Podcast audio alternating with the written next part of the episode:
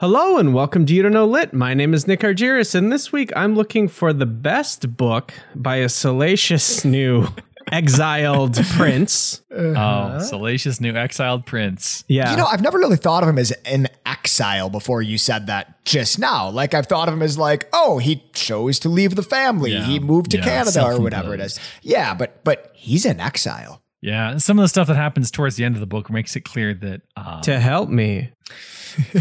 Our two. We'll get into it. Very furry high school English teachers, Ian and Joe. Very furry. Hi, Nick. My name's Joe Holshue. I'm a high school English teacher, and if you're looking for a salacious exile prince, etc., I read the book Spare this week, written by Prince Harry, Duke of Sussex. Although, can he call himself that? Yeah, he's still allowed to. Yep, he's still allowed to. It says it on the cover, I was going to say. Uh-huh. It is written in January of 2023, probably making this our most our quickest turnaround ever from book to pod.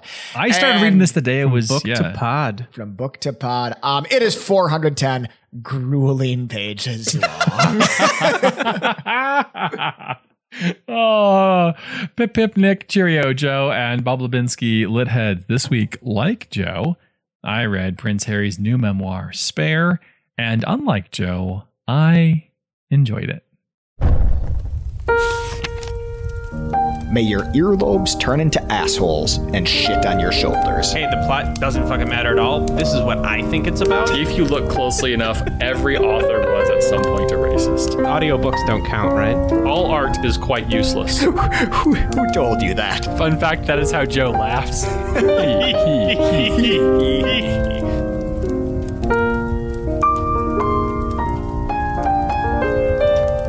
I knew this was going to happen. Yeah, let's go behind the scenes a little bit here, litheads. Yeah, boop, boop, boop, Joe, behind the scenes. That's the behind the scenes sound. Real tough to get into here. Joe doesn't like bullshit.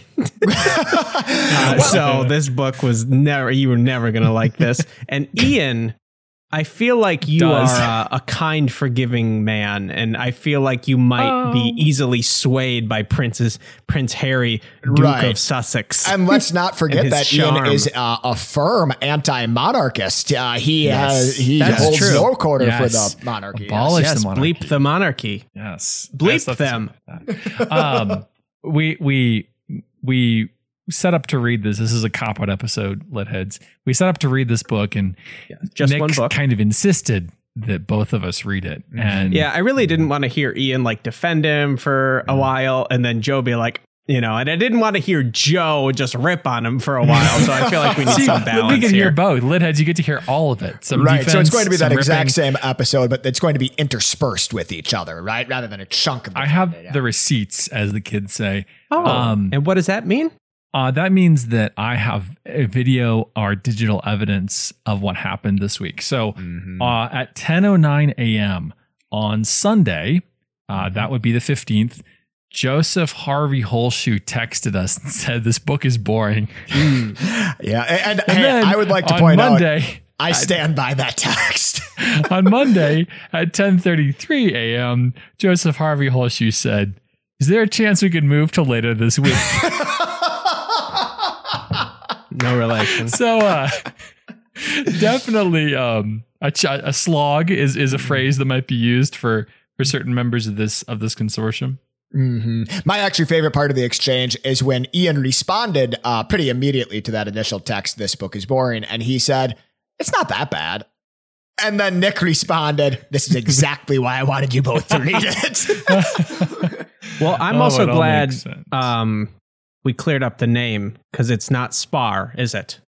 No, it's not. And I do think that Nick, you could have gone with. Is that a translational thing with British English?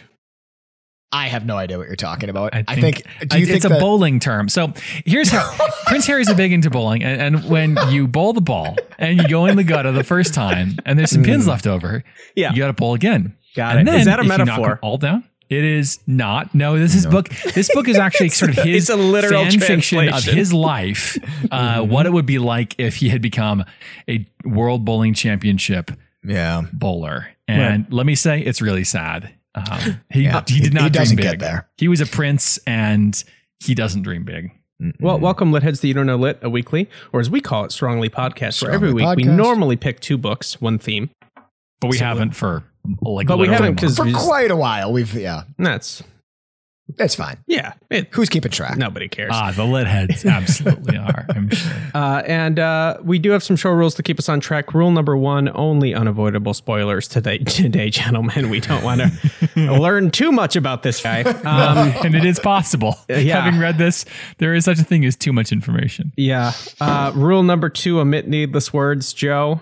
Omit needless words. Yeah. Rule number three, doesn't matter. You want to give me the back cover, Joe? Yeah, absolutely. All right, Nick, up until I read this book, I had no opinion on Prince Harry. I was familiar with him. I got the sense that he had gotten kind of the short shrift from his family, and I figured he probably had some legitimate gripes.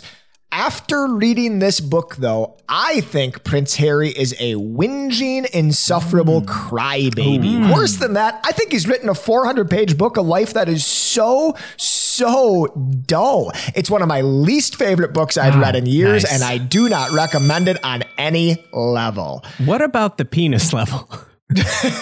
Well, yeah, I do like the word todger. Oh, that's good. Yeah. So you did learn something. This book did add to you as a person. You're more well-rounded. Sure. Well, right. Yeah. It has added, if every book adds a layer to you until, you just are built out of entirely books. I do have an incredibly small layer added to me. This is the beginning of Joe's Todger era. Ian, I want to hear you present this book now. In 1997, Princess Diana died in a car crash. And understandably, her kids and the public were pretty bummed out. Prince Harry, one of her kids, was traumatized by that event, and this book is him narrating his growth through that trauma, as well as how much he hates newspapers and facts about the Queen. Unlike Joe, I did enjoy this book. I'm not an apologist, but I was entertained, especially the last section. Boy, after hearing that angle, Joe, you're a real monster. Yeah, well, you can't really criticize the Queen, little boy. He's just a poor little boy, Joe. Won't you be my friend? I'm just a poor little boy. Joe, his life was boring? Okay. I thought that was the exact opposite thing you were going to say. I thought you were going to say how privileged he was for just living an amazing life. Prince Harry, his entire life, has been a member of some of the most selective institutions on the planet. He went to Eton School. He's a member of the royal family. He was joined the army and did military service. That's not so selective, but, flew helicopters and things like that. One of my favorite things to read in books is I think back to Trevor Noah, Born a Crime, or I think back to J.D. Vance, Hillbilly Elegy. And I think of these moments where you get to peek behind the curtain of an institution that you will never, ever, ever be a part of. Right? Or even fully understand. Or ever fully understand. Yeah. I think he has managed to be a part of all these selective institutions his entire life, and I think he has next to nothing interesting to say about any of them. Like when he is at Eton, for example, right? Yeah, give us an example. The finest school in the world. He's at Eton. He's a prep boy. He's growing up there. What's the finest school in the world? Eton. Kimberly High School, obviously, and then Eton is number two. Trick question. Good job, Joe. Thank you. And that, he pretty much spends his time at Eton, hanging out with stoners and, not really being, taken advantage of the opportunities in front of him. For example, he's a member of the royal family, and he pretty much spends this entire book complaining wildly about the royal family, thinking that they have done him dirty. Which, put a pin in that one, Ian. Yep. Okay. I'll pause there. Joe, how excited could he possibly be when you have the whole world in your hand? If you could do whatever you want, what's the point of doing anything? Yeah. Okay. That might be a pretty good point, because I think the thing that bugs me most about this book is he obviously comes from a life of tremendous privilege, and he gives nods to that life, right? He's royalty, etc. But he doesn't. Outside of a couple of outlying examples in here, he is unable or unwilling to actually wield that privilege to do I don't know if I want to say any good in the world, like to move things, because there are counterexamples to that, but he's unable or unwilling to like leverage that privilege to, I don't know, do anything besides like hang out with his friends and make kind of spurious decisions. And do you feel like he should have been like beheading more bad people or something, more criminals? For example, he should have been Batman. He should have been Batman. This is a 400-page description of why he's not Batman. Just, I'm sorry, guys. Ian, this brings me to my first question for you. Yes. Ian. I think so. Ian, like, counterpoint. I was gonna say something about privilege, but I think I'd rather respond to kind of Joe's reading. And I think he doesn't do a great job of articulating this, but there's a strong sense here. The argument that he's making is that he doesn't really have true... He doesn't have the freedom that people think he does. Right. So yes. People think his life is all one way. And a lot of what he does in this book is a little bit kind of, you know, patting himself on the back and saying, yes, I do go to TK Maxx, which is the British version of TK Maxx. Oh, good gravy. He's like, yeah. Oh, hey, Nick, if you think that's a banal detail, just wait. So like he does this and it's like, we're supposed to be all like, wow, Prince Harry went to TK Maxx. He's just like us. Well, and I think there is an interesting element that he explains why he does. And it's like, okay, yeah, I guess that's a smart move. To shop there. Like, they got cheap clothes, well, man. The deals are undeniable. And as Ian says this, I actually am recalling several examples of him describing shopping trips in this book, right? He doesn't just go to TK Maxx. He goes to Whole Foods, that's what people want to know. That's what people want to know. I want to know how this prince lives, right? Well, and I think what this book is doing, what he's trying to do is act for himself. So he sketches this whole situation in which he has very little control over the things that matter in his life. Things that don't matter, like going on a trip with his bros. Yep. Those and kind of what clothes he wears. Those he can take care of himself. But on things like, can I get married? Can I do this with my time? Can my wife wear this clothing? Like things that sort of... There's a lot of control. And so he sees this as him sort of himself, sort of this book is him doing something that is breaking that control. Whether or not it's actually doing that, we could. Got it. That makes a lot of sense. Yep. He's trying to rebel, right? Trying to rebel. This is the book he has to write. Well, it's the book he thinks he has to write. Right. And this is my point. Like, Joe, you're saying so much of this is just him kind of having fun and not really doing much with the platform.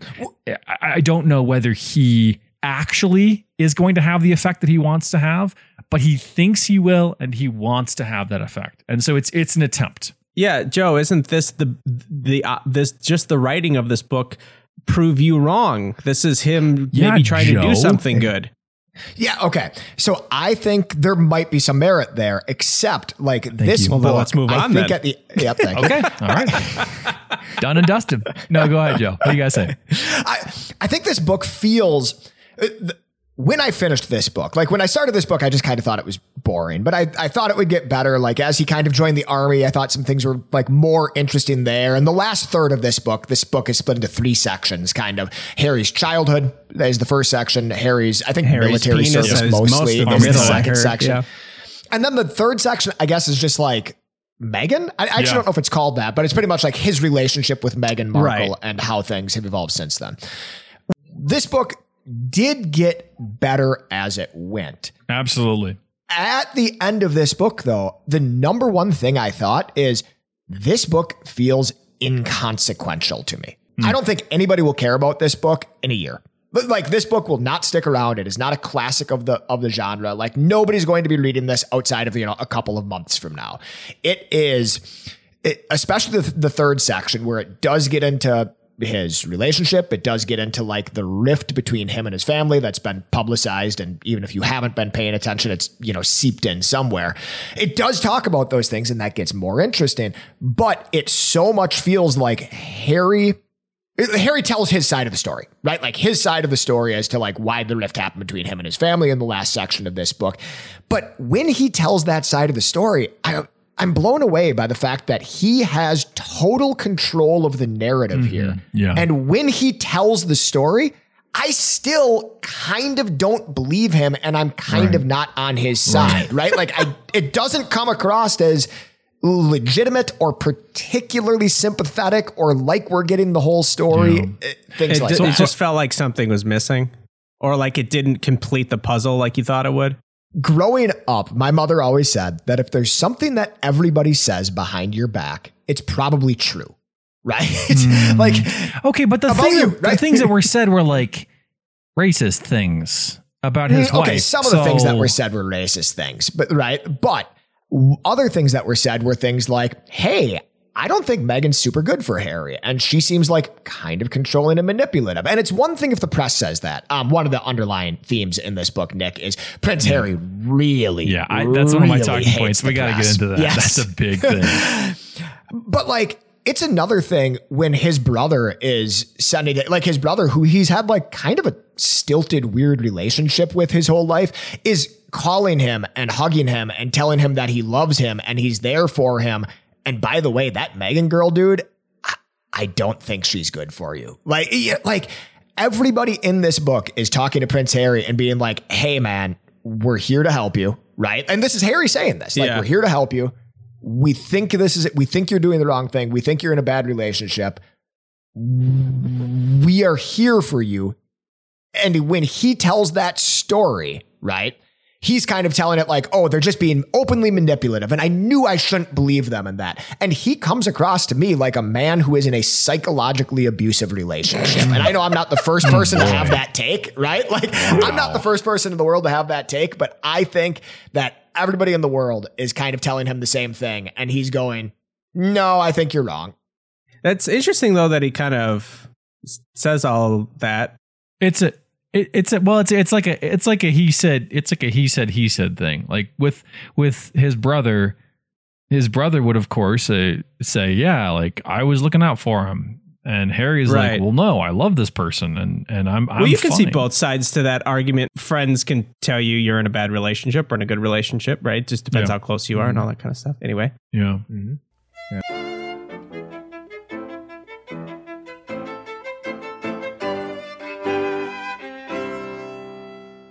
All right. I don't know anything about this book, but I did bring a game. Great game. Very good. Very good. So, over the course of this book's release, the past two-ish weeks, there has been a lot of talk about chatter. A lot of chatter on the internet about the penis. About the penis. Oh boy, so much. This is one of my talking points, actually. I have a whole section in my notes called Prince Harry's Todger. Todger. I hate that word so much. It's kind of weird that he calls it a Todger, because I also feel like a good euphemism for your penis could be your Prince Harry. Gentlemen, welcome to Cocks of Time.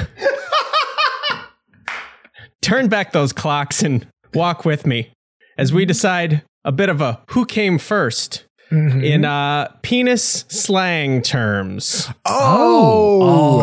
This is great. Fun. I do feel like Ian might have an advantage on here, having his PhD in Shakespearean penis slang.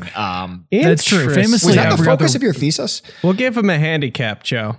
For anybody who is not familiar, this book, Harry mentions his penis in this book 15 times. That's good. Yeah, that can't be. That's way low. That's way low. I think maybe just the word penis shows up 15 times. That could be. Todgers. There's gentlemen, for this game, you will be given two slang terms for male genitalia, and you're going to tell me which came first. Boy, Nick, you don't bring a lot of games to the show, but when you do, they're bangers. Oh, thank you, Joe. Thank you. The first one is bangers. No, it isn't. Although that should really be on here. I wish it was. Gentlemen, your first one here. Penis or wiener? Those are not medical terms. Penis or wiener? What came first? I think... Thank you. Ian, is this a buzzin' type game? I don't even... every game's a buzzing game. Okay. If you make a buzz noise, I'm gonna say that the penis or wiener Hang on. And these will all be bleeped for our audience. Don't worry. Now, usually when we do the bleep jokes, Nick doesn't actually follow through. I really hope you do this time. The next several minutes completely unenjoyable. I'm gonna say that the word penis came first. Penis came first, Joe. Yeah, and because Ian took penis first, I think I want to go for wiener first anyway. Like, it sounds Germanic. Those tribes have been kicking around Central Europe for an awfully long time. I think wiener, or of course the Proto-German Weiner, came first. A Proto-German. Congratulations, one wiener point to Ian. Oh. Great. Actually, that's penis what I point. Always wanted. One penis point to Ian. God, penis. Invented in 1676. I think they were all before penis, that. Here, let me give you the story here. You're going to also learn as we play this game. I hope you're aware of that. Now, excellent. Ian, you sounds like you might already know all this penis history, but if not, let me just... I'm learning. It's all fresh and new. Okay, hold on. Let me buffer through this here then. Penis, a Latin word for tail, was not introduced to the English language until 1676. So tail was, I guess were... penis came from. Tail was used to refer to both male and female genitals since the 14th century, gentlemen. Tail? Wow. So like in the 14th really century, you can get some tail. And I'm happy to have this knowledge.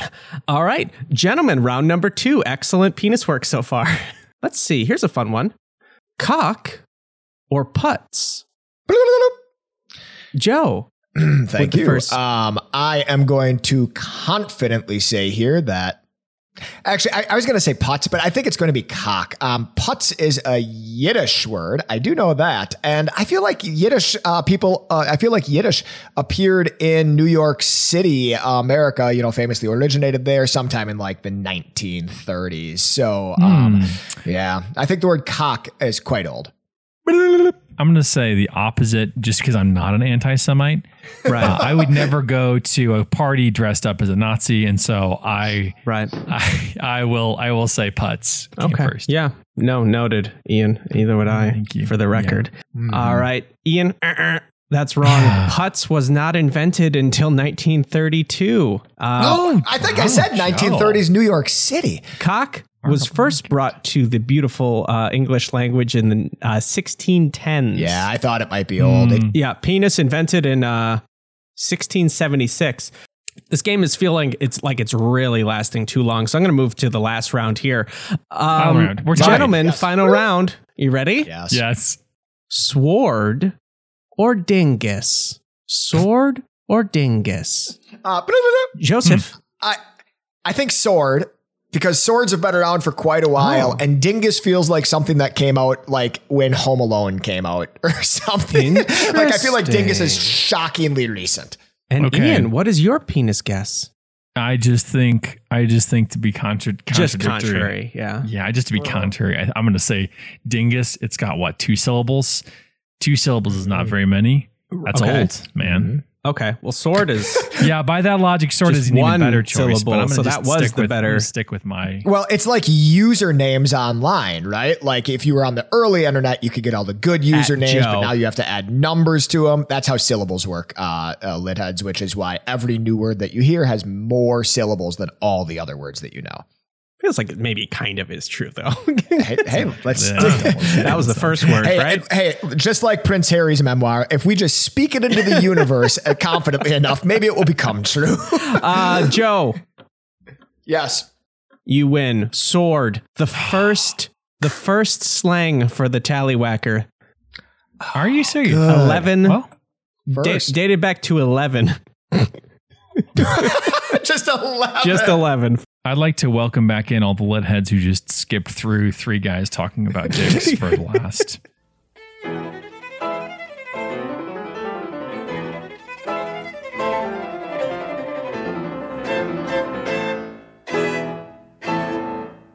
This book kind of has 2 villains, or 2 separate groups of villains. The queen. One villain. Mm-hmm. Well, no, the queen is actually presented as pretty awesome. I love the queen is presented here is amazing. She's great. Yeah, she actually does seem pretty cool. The 2 groups of villains are the press, and these are like he hates and disdains them. And the other villain is sort of growing over the course of the book, his father and brother, who he believes are kind of seduced by in league with the press and eventually end up like feeding stories to the press to discredit Harry. And of course they are. Yeah. And that seems, by the way, super legitimate. Like when he talks about like leaks that Charles and like legitimate complaints. Legitimate complaints. Yeah. Like he talks about like things that he are in private correspondence between him and his father that get leaked into the press. And Harry's going, what? Yeah. Like, is my dad's office leaking my letters into the press? And the answer is definitely. Or like towards the end where he's like, okay, they hammer out these arrangements where they keep their security because they've been getting death threats and they're going to go leave and they're going to stop talking bad. And then sort of without prior notification, they're like, oh yeah, actually scratch that security. We're not paying for your security anymore. It's out. Like we're pulling it. Like these kinds of things seem legitimate. Does it ever I mean, just like, I feel like we could talk about this forever. Does it ever get to like the root of like, what the fuck started all this? Is it just, he's basically saying me dating what's her face? Meghan. I think there's a couple of overarching like stories in here that are pretty compelling. Yeah. What are the stories in this book, Joe? Princess Diana dies in a car crash, right? Being chased by it's huge, right? It is the not just the originating event of this book. It's the originating event of Prince Harry's life, right? Like it's the first thing that really happens in this book. Yeah. He talks about walking behind her casket. He talks about all these things, believing until he's 17 years old that she isn't dead, but instead went into hiding. Mm-hmm. Yep, 100%, right? Yeah, I heard about that. Mm-hmm. That's crazy. But it makes sense. Pretty intense. I think one of the things, once he starts dating Meghan, once he then goes on to marry Meghan, one of the things that becomes very clear is he sees a ton of parallels between the way that his mother was pursued by the press and treated by the crown, right? Treated by the firm, treated by the royal family, and the way that the press and royal family are treating his wife. The whole first half of this book, I mean, really the whole of this book is him dealing with his grief about his mother's death in a lot of ways. Like Princess Diana shows up all the time. Yeah. He's never told that story basically in a book. So that makes sense. And when he sees like, there's kind of a harrowing story where Princess Meghan, I don't know if that's what you call her, when Meghan Markle is being chased by the paparazzi. And she's talking to him on the phone. She's very upset. She's scared. And he's kind of talking her through how to deal with it. And he's like, look, wear your seatbelt. Put your seatbelt on. Don't speed. Like, don't do anything. Yep. He says, and just go to the palace, like just drive to Buckingham Palace and like, they'll let you in and it'll be fine. The press can't follow you there. And she gets to Buckingham Palace and like there's something going on there that like the gates are closed. They can't get her in. There's some royal procession coming in. So the press are kind of on top over there. And then he says, okay, drive to the police station, right? Like go to the police station, talk to the police, right? Like they'll make this stop. So she drives to the police station, pursued by paparazzi. She walks in, pursued by paparazzi. And while she stands there really on the having a nervous breakdown, like upset about this, the police tell her, hey, you're a public figure. Yeah. Like there is nothing we can do about this as like the camera shutters, like snap in her face. I think the most harrowing story he tells in this is at a certain point, he asks for Princess Diana's police file, the file about her car accident, right? This is maybe towards the end of part one, something like that. He asks about the file for her car accident and they give him everything they have on it, including tons of photographs of the destroyed cars and the dead bodies and things like that. Jesus. And he says, and at a certain point, I realized that as my mother lay there, right? Like in the seconds after her crash, as she lay there, rather than trying to help, rather than like rushing to the aid of the victims, rather than calling the police, the paparazzi sat there and took pictures because the entire thing is documented. He's like, I'm looking at this picture and there are all these points of light, these glowing points of light. And I'm like, oh, is that her soul? Is that, what is that? Yeah. And I look closer and I realize those are reflections on the car glass from flashes of cameras that are taking pictures of her dead body. But like the moment that he says, like, I realized that in my mother's final moments on this earth, all she would have heard was the sounds of shutters clicking. Which were sounds that had been haunting her for Wow. For her entire life. I mean, it's basically his villain origin story or his superhero origin story, however you want to talk about. So back to what I was saying about the two villains. Like, I think this villain, he does a really good job of saying the press is the bad guy. And it's specifically like, it's like, undeniably it's like pulp magazines. It's like tabloids. They're the bad guys. The paparazzi are the bad guys. I think the idea that his family is the bad guys is, as Joe is saying, harder to defend, and Joe wouldn't buy that. But that part of that story of Harry versus the paparazzi kind of justifies or legitimizes this book again, because he's trying to break free. He believes he's been hemmed in, not just by the firm, by the crown, but also by the British press. And so this is his chance to say, here is what actually happened. Here's the way it actually went down. And as a rebuke to the press, you know, this is him doing that. This is him saying, now it's my turn to tell my story. Not only that, but like the crown, like the institution, is also to a degree in league with the press, right? Yeah. Like, and it's not just my dad leaks stories about me that are mean, right? Like that's obviously like on one end of the spectrum, but he says like my entire family's existence in a lot of ways is dependent on the goodwill of the press, right? Like all of our initiatives depend on like getting a big press event to turn out. At one point, I don't know if it's at the Invictus Games or something else that he's speaking at, he realizes that all of the same British press that he is speaking to like launch this passion project of his, to like, you know, do this good in the world, are the same journalists in some cases, like the same photographers and journalists, but certainly the same institution of the press that also torture him. And that relationship that they have, that like this, it's kind of symbiotic. It's kind of parasitic. Yeah. It's almost like it I don't know the word for this. A symbiotic relationship is when you both get something from each other, obviously, and you both benefit the other. This almost feels like a co-parasitic relationship. Like each are cannibalizing the other. Yeah. Yeah. Each are cannibalizing the other. It's like that tree falling in a forest. If a British royal goes to a command performance of an opera and there isn't any press around to take a picture of it, did it even happen? No. Yeah. But also, all the stuff with Meghan Markle is hugely the prices they put on these pictures. They're talking about hundreds of thousands of dollars. Yeah, for a picture. People are making a small fortune. It's the lottery, right? Like they talk about how they like there's certain paparazzi that they recognize by sight, by name, because basically these people have made a career out of following them from England to Canada to Southern California and just lurking just outside the perimeter of their estate and seeing, you know, cutting holes in fences, checking the perimeter. Yeah. Yeah. So I think this, the flip side is true as well. If the monarchy needs the press in order to continue to be relevant, if it even is relevant, the press also needs the monarchy. What else are they going to report on? Parliament? Well, they have Brexit. They do have. And the aftermath of Brexit. So part of the reason I love this. So like, I think there are levels to this book, and there's the whole, like, my family did me wrong and the jury's out on that one. There's the whole press did me wrong. And that one, I'm like, that seems pretty clear. It seems more airtight. It's a compelling narrative in that element. There's also the nasty little part of this, which is just the sort of the glee in the tell all.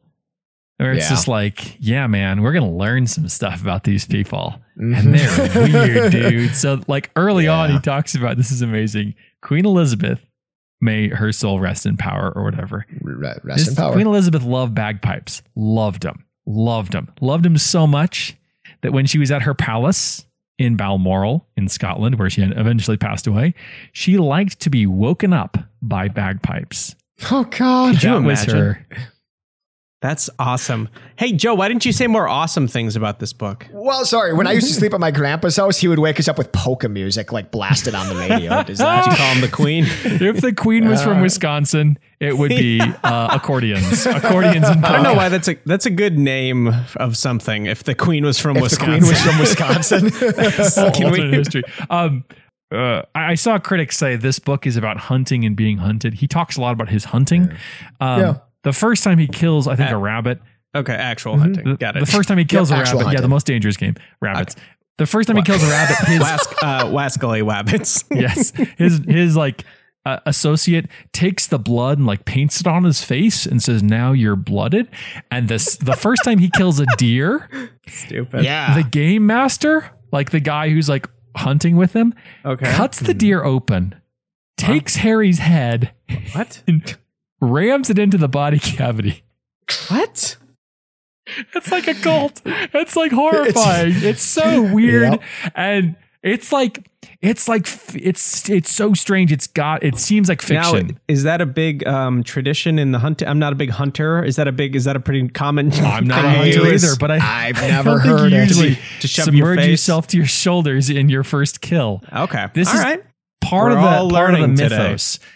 The last kind of tell-all bit that I want to highlight is just how petty these people are. Like, so there are a lot of moments of this. I highlighted a ton of these, but my favorite moment of pettiness is that the current King Charles or whatever his name is, Harry refers to him as Pa throughout the book because he's Pa. He's his dad.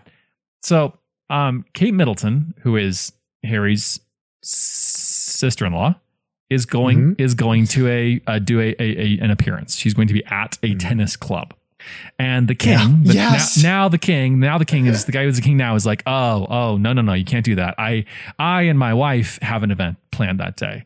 Well, it's too late to cancel on the tennis club, and so the king says, "Well, okay, you can go, but don't you dare hold a tennis racket."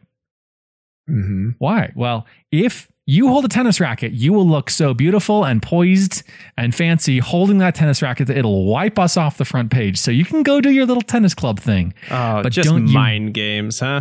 Dare be photogenic enough to wipe us off the front page. And it's politics. Just like, what are these people? From your dad. Yeah. From your dad. Your father-in-law. Yeah, it's wild. One of the only things, and this isn't so much salacious British tell-all like tabloid tell-all, he calls this book the Spare, and what that refers to is like his brother is the heir to the throne, and he's the spare. But here's the thing: he's the backup. Okay, that sounds gross until you realize no. This is policy in the royal family. Like, you do not have one child in the royal family. Mm-hmm. You have an heir, and then you have a second frickin' kid. And in case something happens to that first. And they don't travel on the same plane together. They do not travel on the same plane. They are never put in danger together because God forbid something happens to both of them and the line of succession is muddied. Well, I mean, that's just good. That's just common smart sense there. It's just efficient is all it is, so... isn't it a little kind of the glaring elephant in the hole in the elephant here, as they say, that he's complaining about the media while also using it to complain about the media. Yeah. I mean, like if you really want to live that belief and argument, why are you writing and pointing, and obviously going to make like a New York Times bestselling book and like get all this media attention. He's doing tours on the biggest interviews across. Like his answer to that would be there in England, especially. There's a really, really vibrant tabloid culture, but vibrant not the way like flowers are vibrant, but like the way maggots are vibrant in a corpse. It's like a corpse. Right. There's a lot an ugly flower. Tabloids like a corpse flower. Yeah. Tabloids are huge. And he's not, when he says media, when he says paparazzi, he's talking about that, not so much Oprah. But I think your point stands that he's mad about one-sided storytelling. So his solution is more storytelling. Another side. Yeah. More storytelling. Yep. Well, and I think it's what Ian says too, like without the media, right? Like without a broadcast, without a microphone, like this doesn't exist, right? Like the royal family, the royal spat doesn't exist. So he really doesn't comment on that.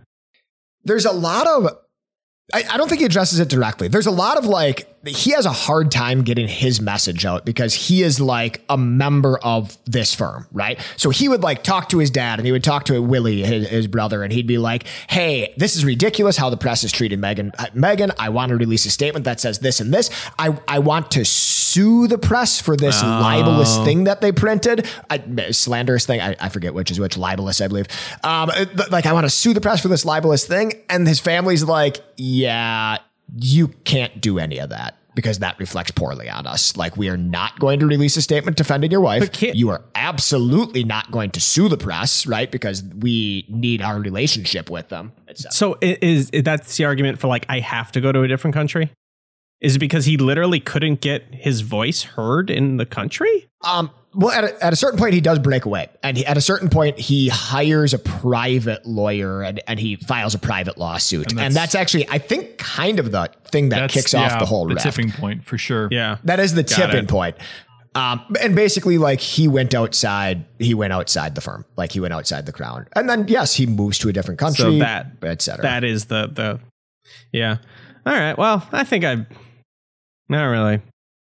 Really don't need to ever hear about this guy again. Nope. I'm glad I read it. Yeah. I think it's a book unlike any book I've read before. There were parts which are absolutely just aggravating. I didn't really talk about the fact that you can tell what parts are him and what parts of the ghostwriter, like the parts that he insisted on keeping in, mostly Todger talk, and a lot of the rest of it is pretty clearly the ghostwriter. What if the ghostwriter was the one dropping all the penis stuff? I think we need more about your body. We need to keep it in, Harry. Yeah, we need to. This is my art. I just want one word about the ghostwriter here, because there are parts of this book that I think are really beautifully written. I actually think the afterword, especially where the queen has died, it's like September of last year. He kind of writes this little like last recollections of the queen are really genuinely touching and genuinely beautiful. The ghostwriter of this book is a relatively famous ghostwriter. He has written his own memoir called The Tender Bar, which has recently been made into a movie starring Ben Affleck, directed by George Clooney. He wrote the Andre Agassi autobiography, Open, which is a classic of the genre. He wrote the business memoir, Shoe Dog, the Phil Knight story, the founding of Nike. That's supposed to be a great book. All three of those books are like, they're outstanding. All three of those. I haven't read The Tender Bar. I'm sorry, but Open and Shoe Dog might be in my top 20 of all time, right? Like, I love both of these books. And not only do I love them, I think they are timeless stories in a lot of ways, which is why when you read this book, that should be interesting, and you realize that it's just like this retaliatory, momentary thing. It's a little bit. I wonder if he wrote it too soon. I feel like the story's still happening. Well, that's the other thing, too. It's like, why did this book need to be written? And it feels like it didn't.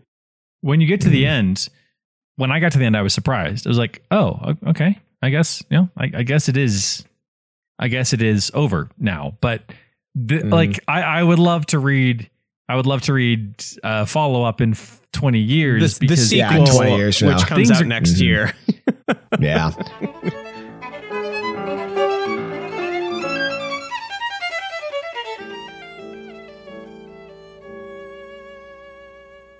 All right, lit heads. Thank you very much. We appreciate you. If you want to suggest a book of your own, suggest a theme of your own, right? Like the royal tell-alls don't come out every week. Any other princes you know or princesses. Mm-hmm. Suggest a theme, suggest a book, request a sticky. After that, subscribe, rate us. We're on all the social media that you can imagine. Well, that some you care about probably. And some that you can't imagine. We're on that future shit. All right. And finally, tell a bookish friend. Litheads make more litheads. You can make more litheads by telling bookish friends. Ian's going to get the last word here, but I just want to say I do not think you should read this book. Oh, wow. Yeah, right. All right. That's all I have to say. So, okay. So towards the end, I'm not gonna weigh in, because I think if you're the kind of person who likes this stuff, then you should read it. Yeah, you're either gonna read it or you're not. Who has no joy in their life, and I mean, he's already sold 500,000 copies. It's been out. Support this guy. He needs your help. As of today, it's been out for a week and a half, and he's already sold 500,000. Can we take a moment to pause for all the artists writing good pieces of literature that were published over the course of like 2 weeks worth. But this, they weren't going to get coverage. But this podcast has never been about good literature. I think that's right. Mm-hmm. And it never will be. So he talks at one point in the book. He says, "You know, I'm not an anti-monarchist. I love the Queen and I support and respect her and all this stuff." But then towards the end of the book, he starts to think.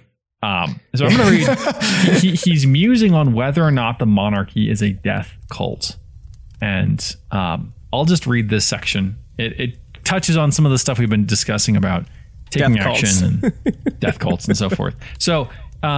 He's had this sort of showdown with his brother and his dad, and he's realizing like I don't believe them anymore. I don't think they're looking out for my best interests. He says, my mind suddenly flooded with memories of our relationship, but one in particular was crystalline. Willie and I, years before in Spain, a beautiful valley, the air glittery with that uncommonly clear Mediterranean light, the two of us kneeling behind a green canvas wall as the first hunting horns sounded. Lowering our flat caps as the first partridges burst toward us, bang, bang, a few falling, handing our guns to the loaders who handed us new ones, bang, bang, more falling, passing our guns back, our shirts darkening with sweat, the ground filling with birds that would feed nearby villages for weeks, bang, one last shot, neither of us able to miss, then standing at last, drenched, starved, happy because we were young and together, and this was our place, our one true space, away from them and close to nature. It was such a transcendent moment that we turned and did that rarest of things. We hugged, really hugged. But now I saw that even our finest moments and my best memories somehow involved death. Our lives were built on death, our brightest days shadowed by it. Looking back, I didn't see spots of time, but dances with death. I saw how we steeped ourselves in it. We christened and crowned, graduated and married, passed out and passed over our beloved's bones. Windsor Castle itself was a tomb, the walls filled with ancestors. The Tower of London was held together with the blood of animals, used by the original builders 1,000 years ago to temper the mortar between the bricks. Outsiders called us a cult, but maybe we were a death cult, and wasn't that a little bit more depraved? Even after laying Grandpa to rest, had we not had our fill? Why were we here, lurking along the edge of that undiscovered country from whose bourne no traveler returns? Willie was still talking. Pa was talking over him, and I could no longer hear a word they said. I was already gone, already on my way to California, a voice in my head saying, enough death, enough. When is someone in this family going to break free and live?